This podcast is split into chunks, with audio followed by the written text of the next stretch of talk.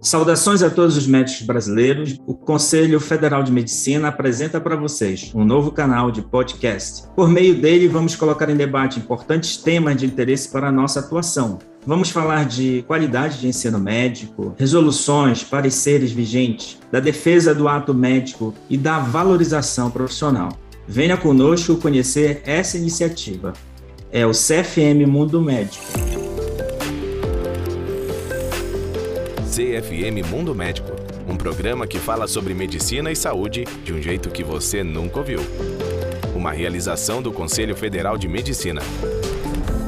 Eu sou Ideraldo Cabeça, primeiro secretário do CFM e responsável pela área de comunicação da autarquia. Com o CFM Mundo Médico, a cada duas semanas vamos colocar um assunto em destaque, buscando esclarecer dúvidas dos médicos. Com isso, queremos contribuir com o aperfeiçoamento da prática clínica e subsidiar reflexões sobre as questões levantadas. No episódio que se inicia, nós vamos comentar sobre morte encefálica, a legislação pertinente e os critérios de estabelecimento da morte encefálica no Brasil. Esse é um tema muito importante para mim, não só como conselheiro do Conselho Federal de Medicina, neurologista e também relator da resolução 2173 de 2017. Confirmar o diagnóstico de morte nem sempre é um processo fácil, não apenas por questões clínicas, mas também por questões estruturais. Nessa tarefa, na qual não pode existir espaço para incertezas, os processos precisam ser transparentes e precisos. O Decreto 9.175, de 18 de outubro de 2017, regulamenta e traz segurança jurídica a procedimentos já rotineiros no diagnóstico de morte encefálica e retirada de órgãos e tecidos para transplantes. Já os critérios clínicos e protocolo de avaliação são regulamentados pela Resolução 2173 de 2017 do Conselho Federal de Medicina. A norma orienta os médicos sobre os critérios para definição da morte encefálica. Com ela, a determinação da morte encefálica se tornou etapa obrigatória do atendimento a pacientes com lesão encefálica conhecida, irreversível e capaz de causar quadro de coma não reativo e apneia persistente. Entende-se que a obrigatoriedade de análise dos pré-requisitos na determinação da morte trouxe maior segurança ao processo. Porém, na prática, como tem funcionado? Quais são as principais dúvidas dos médicos? O diagnóstico de morte encefálica no Brasil é seguro? Com o episódio de hoje, vamos responder dúvidas dos médicos sobre a resolução, aspectos de legislação, os pré-requisitos, se existe diferença entre a avaliação desse paciente adulto no paciente pediátrico. E para isso eu convidei três colegas especiais que participam da Câmara Técnica de morte cefálica do Conselho Federal de Medicina. O professor de neurologia da Universidade do Paraná, Carlos Silvado, o professor de pediatria da Universidade de Rio Grande do Sul, Jefferson Piva, e o doutor Joel de Andrade, que é médico intensivista e um exímio surfista também. Bom contar com vocês, amigos. Silvada, queria que você estabelecesse um diagnóstico, um critério que é morte encefálica e também comentasse sobre a segurança do diagnóstico de morte encefálica no Brasil. Esse é um tema que começou-se a falar sobre morte cefálica em 1968. As UTIs, com as pessoas sofrem uma lesão irreversível do cérebro, incompatível com a vida, mas os cuidados de terapia intensiva conseguem manter vários órgãos funcionando do corpo, mesmo uma pessoa que já está claramente morta. Então é muito importante a gente ter um critério muito claro, objetivo e que não permita erros para dizer essa pessoa está morta apesar do coração dela estar batendo, o rim está funcionando. A pessoa está morta quando o tronco cerebral dela não funciona. O tronco é essencial para que se permita manter a vida. Então, quando você faz uma determinação do critério, você tem que provar que essa lesão do tronco encefálico é irreversível.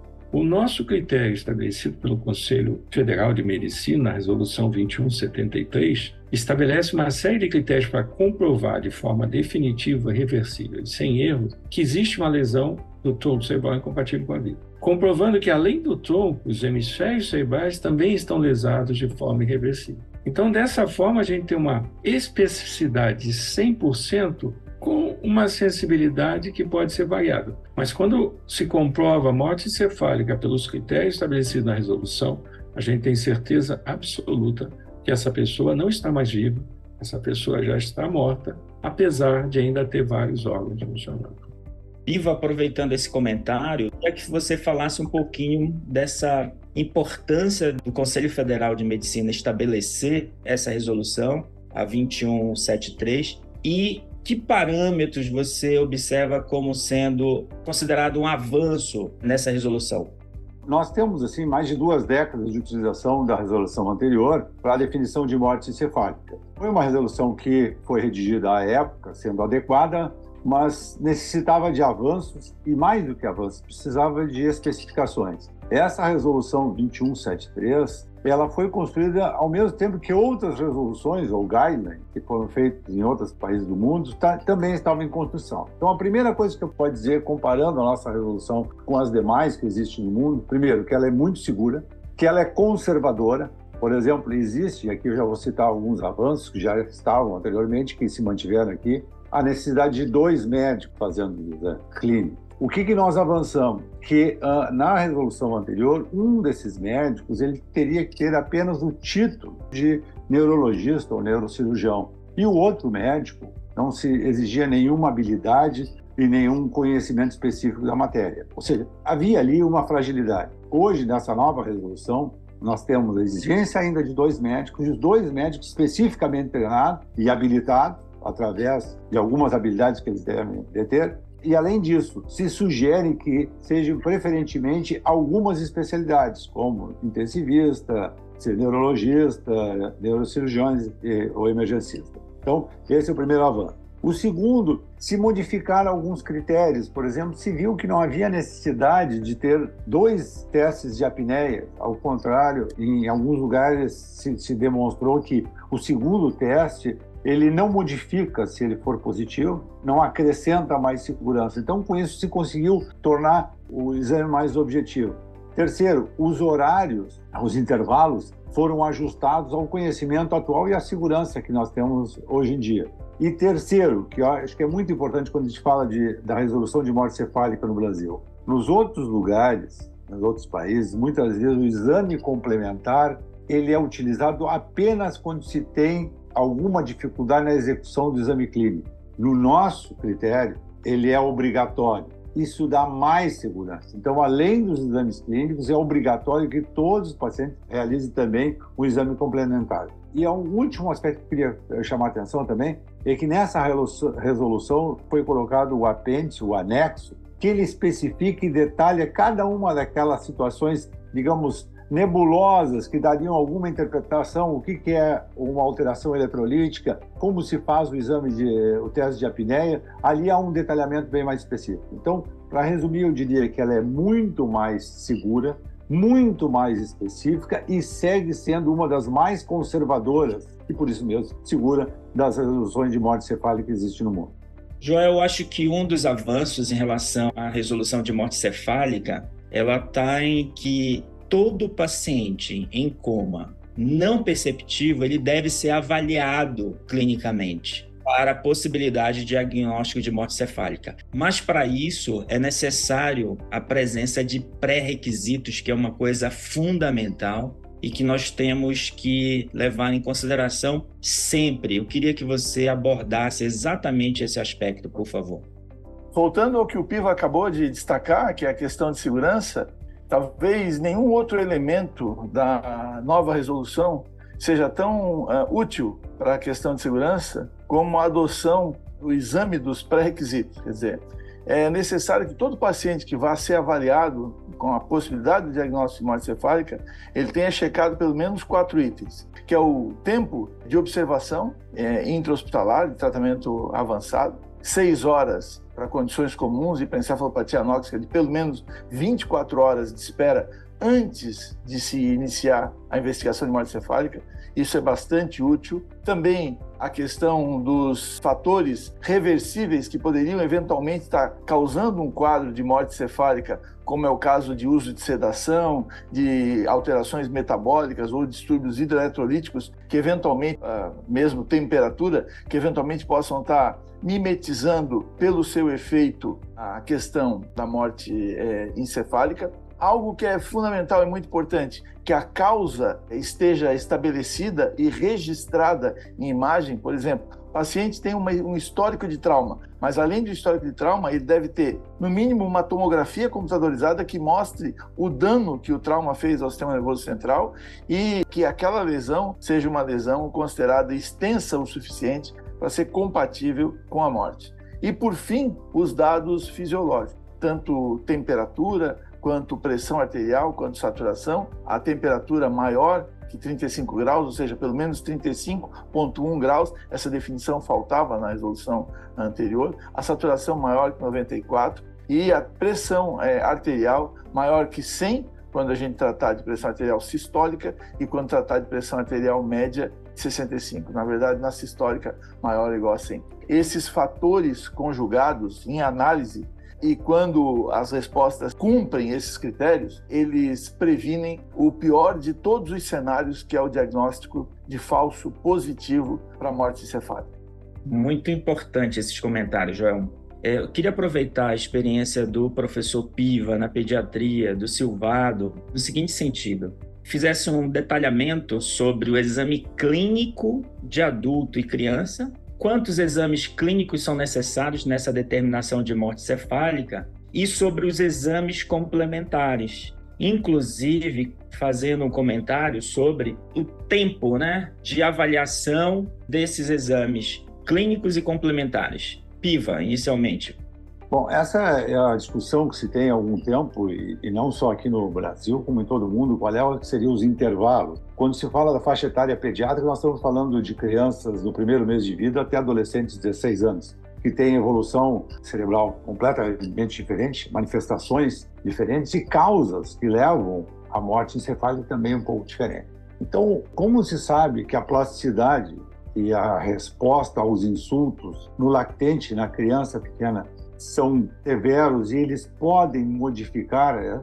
por quê? Porque a criança ainda tem uma calota craniana distensível. Se acha uma medida assim conservadora, definido o critério para abertura de protocolo, que crianças de uma semana até 60 dias façam dois exames clínicos por intervalo de 24 horas. E esses intervalos podem ser até um pouco maiores, ou seja, para a abertura do protocolo, especificamente quando tiver um quadro hipóxico isquêmico anterior. Então, pode-se esperar um pouco mais para abrir o protocolo. Em crianças de 2 meses a 24 meses, o intervalo de 12 horas tem sido demonstrado como seguro, ou seja, para que os dois exames, se houvesse alguma possibilidade de modificação, apresentados. A partir dos dois anos, e esse foi um critério que nós adotamos, é improvável que haja modificação né, aumentando o, o tempo. Então, a partir de, dos dois anos, se utiliza os mesmos critérios de adulto, em torno de uma hora. Isso é importante que a gente ressaltar que esses intervalos foram definidos em base de estudos prévios. Só que nos outros países, muitas vezes, os exames são baseados apenas no exame clínico. E aí eu volto de novo, que a nossa resolução é segura porque além do exame clínico, se utiliza o exame complementar. E sem querer me estender muito, eu gostaria de ressaltar que esse foi outro grande avanço que nós vimos na resolução. Lá no anexo, e também na própria resolução, diz que cabe ao médico definir qual o exame mais apropriado para aquela situação, em função da indicação e em função da própria experiência de quem vai firmar aquele eh, diagnóstico no exame clínico, a experiência que ele tem. Então, pode ser por angiografia cerebral, seria um padrão ouro, muitas vezes não, não é disponível no momento, por experiência de quem esteja ali, eletroencefalograma, que antigamente era obrigatório em crianças e hoje isso retardava muitas vezes o diagnóstico, que é um exame também bastante eficaz, o Doppler transcraniano e a cintilografia. Especificamente em relação à cintilografia, os pediatras tem uma preferência maior por esse exame, porque ela demonstra não só de uma maneira segura e eficaz a impregnação no cérebro do contraste ou ausência de impregnação quando não há fluxo nenhum e metabolismo algum, e isso fica muito fácil para a família entender. É, é diferente se mostrar um, um eletroencefalograma para a família e mostrar uma cintilografia. Mas, em todo caso, o que nós temos é que esses exames clínicos, eles complementam a segurança que nós temos com a realização também do exame complementar. Silvado, você queria complementar essa fala do PIVA? É importante foi comentado sobre o exame, porque algumas vezes se entende que para realizar esse exame, eu já tenho todos os dados clínicos compatíveis com morte cefálica, isso vai atrasar essa determinação. A gente tem que entender que não existe atraso, existe segurança. Esse exame vai comprovar tudo aquilo que você já viu e vai documentar de forma gráfica, visual, que tudo é verdade e que esse paciente realmente já está morto.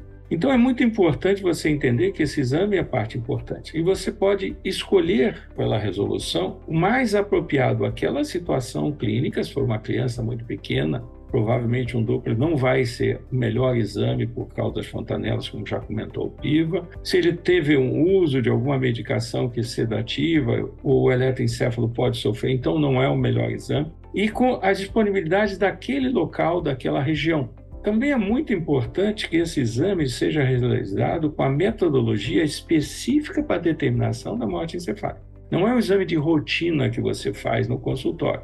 É um exame específico para aquilo com técnicos capacitados, experientes, e quem vai ler esse exame, quem vai interpretar e dar esse laudo, também tem que ter experiência nesse exame, nesta situação de doente em coma, em UTI, com suspeita de morte cefálica. Então, todos esses são níveis de segurança. Essas pessoas capacitadas, tanto para interpretar o laudo e para realizar o exame, como as pessoas capacitadas para realizar os exames clínicos, é uma grande importância nesta resolução. Então, ah, isso dá um grande segurança para todos nós que realmente esta pessoa querida que está na UTI nessa situação crítica realmente vai ser atendida da melhor maneira, com a maior segurança possível, e esse desfecho será identificado com base nesses critérios que são alguns consideram muito rígidos, mas que nós consideramos muito seguros.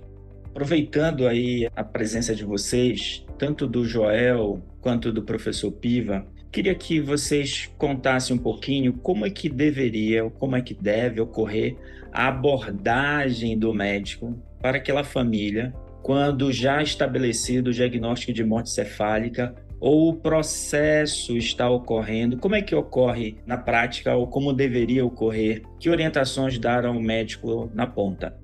Bom, vamos começar enfocando a parte pediátrica, né, que é, é uma situação catastrófica, famílias não estão preparadas, né, nenhum de nós está preparado para essa inversão de expectativa, que um filho venha a morrer antes que o pai ou que o avô. Então, por si só, essa situação já é catastrófica quando chega ao UTI.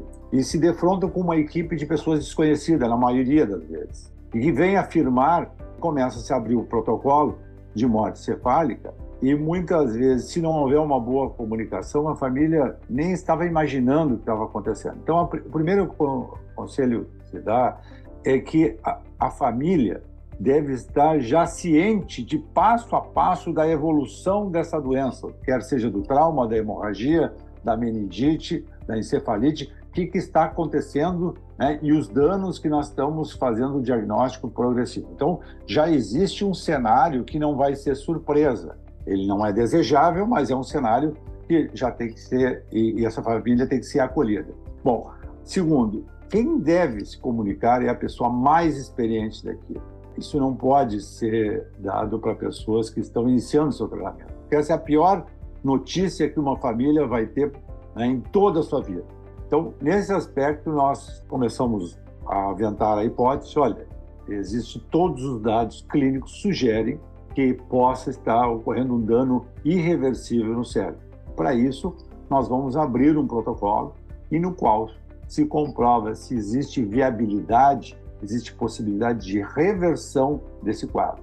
Né? Mas é muito provável, pela nossa expectativa, que haja irreversibilidade, inclusive dano cerebral irreversível chamado morte cefálica. Aí se, se comunica como é que é esse processo, se diz, olha, isso não é feito por uma pessoa, mas é uma equipe de pessoas com opiniões independentes e todas elas têm que ter concordância e chegar à mesma conclusão. E após cada exame é comunicada à família. E ao final, o médico intensivista que já conhecia essa família, pelo menos nas, nas últimos dois dias, 24 horas, é ele que junto com a passa a notícia e passa a confirmação diagnóstica. Porque é muito importante que a gente tenha documentação e esses exames comprobatórios, eles auxiliam muito. Além do exame clínico, se demonstra ou através da ecografia, da ultrassonografia Doppler ou através da cintilografia ou da arteriografia para que a família tenha compreensão exata. Joel. O que, que você pode complementar? Complementaria dizendo que para adultos o que a gente tem preconizado são alguns aspectos. Primeiro, eh, uma observância estrita ao que está escrito na resolução, que diz que deve ter informação e esclarecimento da família. E quando implica em esclarecimento, não é só oferecer informação, é checar se a família conseguiu absorver aquela informação de modo adequado. Então, nós conhecemos as fases do luto, sabemos que um dos primeiros componentes é a negação. Muitas vezes a família, mesmo frente a uma informação clara de morte, ela nega. E é muito importante que ao final de cada informação oferecida à família, que haja a seguinte pergunta: por favor, poderia me dizer o que você entendeu daquilo que eu acabei de falar? Porque às vezes todas as palavras usadas para descrever claramente morte recebem uma resposta assim: parece que ele está grave, o que é uma informação muito clara de que eles não entenderam aquilo que foi dito. Então, esse é um primeiro aspecto. A gente tem que aprender a interpretar as famílias, que são as pessoas para as quais nós estamos levando a informação. Então, isso é muito importante porque, por exemplo, uma mãe que está ouvindo sobre a situação de saúde do filho, enquanto ela não conjuga o verbo no passado, enquanto ela não diz o João foi, o João era, o João esteve, ela está mantendo o verbo no presente, ela está dizendo o meu filho está vivo. E é fundamental porque sem dar o primeiro passo, não se pode dar o segundo passo. Talvez didaticamente dividir a informação em três fases, uma informação de início da investigação da morte cefálica, onde se informa a família que houve uma lesão grave e que vai ser necessário investigar a hipótese de morte, é muito importante colocar é, desse modo um segundo momento onde se vai dando as informações intermediárias e sempre com o cuidado de não colocar essas informações como resultado binário, quer dizer, nós vamos fazer essa exploração ou aquela ou aquele exame que vai dizer que está vivo ou está morto. Muitas vezes, apesar de nós não comprovarmos naquela etapa que está morto, não significa que está vivo. Foi só a impossibilidade de comprovar que está morto. Então tem que ter cuidado em não colocar expectativas. E por fim, a informação da morte, que, como o Piva falou, deve ser dado por uma pessoa que tiver o maior, o maior contato possível com a família, num ambiente protegido, onde a família possa ter acesso a lenço, a água, onde ela possa ouvir essa notícia sentado, com um protocolo, seguido sempre, ou, ou melhor, antecipado sempre do sinto muito, do lamento, do não eram as informações que gostaria de lhe dar, porque é muito importante que exista empatia e humanidade nessa hora que é tão difícil. Para nós médicos, especialmente médicos intensivistas, a notícia da morte faz parte do nosso cotidiano. Para as famílias, aquela informação de morte talvez seja a única da vida delas e pode ficar marcada de modo bastante negativo caso a família não tenha o cuidado adequado importante esses comentários que vocês realizaram. Silvado, para a gente poder complementar tudo isso, eu acho que um avanço importante da resolução foi a capacitação dos médicos. Me fala um pouquinho aí, em breves comentários, sobre essa capacitação e da importância. Realmente, esse é um aspecto muito relevante dessa resolução, porque, como a gente quer ter certeza absoluta da que a pessoa está morta, a gente precisa ter pessoas que sejam muito capacitadas e que tenham uma muita experiência nessa situação. Então, muitas vezes é um excelente médico, mas ele não está acostumado a atender pacientes nesse ambiente com essa gravidade. Então, a capacitação exige que essa pessoa comprove, que essa pessoa tenha realizado treinamento, ou que tem experiência de realizar vários procedimentos sob supervisão, e você vai ter certeza que ele é o melhor profissional, que ele sabe fazer isso com certeza absoluta e que ele sabe conhecer as situações quando isso tá, pode ou não pode ser feito. Então, esse é um, um avanço que a gente teve nessa resolução, e você precisa então identificar essas pessoas fazer com um treinamento específico essas pessoas, dar experiência a essas pessoas, tudo no sentido da gente dar segurança aos familiares, segurança à sociedade, que esse procedimento vai ser feito da melhor maneira possível, dos melhores resultados e que, infelizmente, caso a gente constate a morte cefálica, a família se sentir segura que realmente não houve falha, não houve erros. Esse é o ponto básico dessa resolução e a nossa experiência nesses anos de aplicação dela é que isso foi garantido, assegurado, e isso é um dever nosso com a sociedade. Foi excelente essa nossa conversa. Eu queria que vocês, nesse momento, fizessem suas considerações finais. Piva, você poderia começar, por favor? Bom, foi um prazer participar aqui desse encontro e eu acho que esse é um reforço positivo. Né?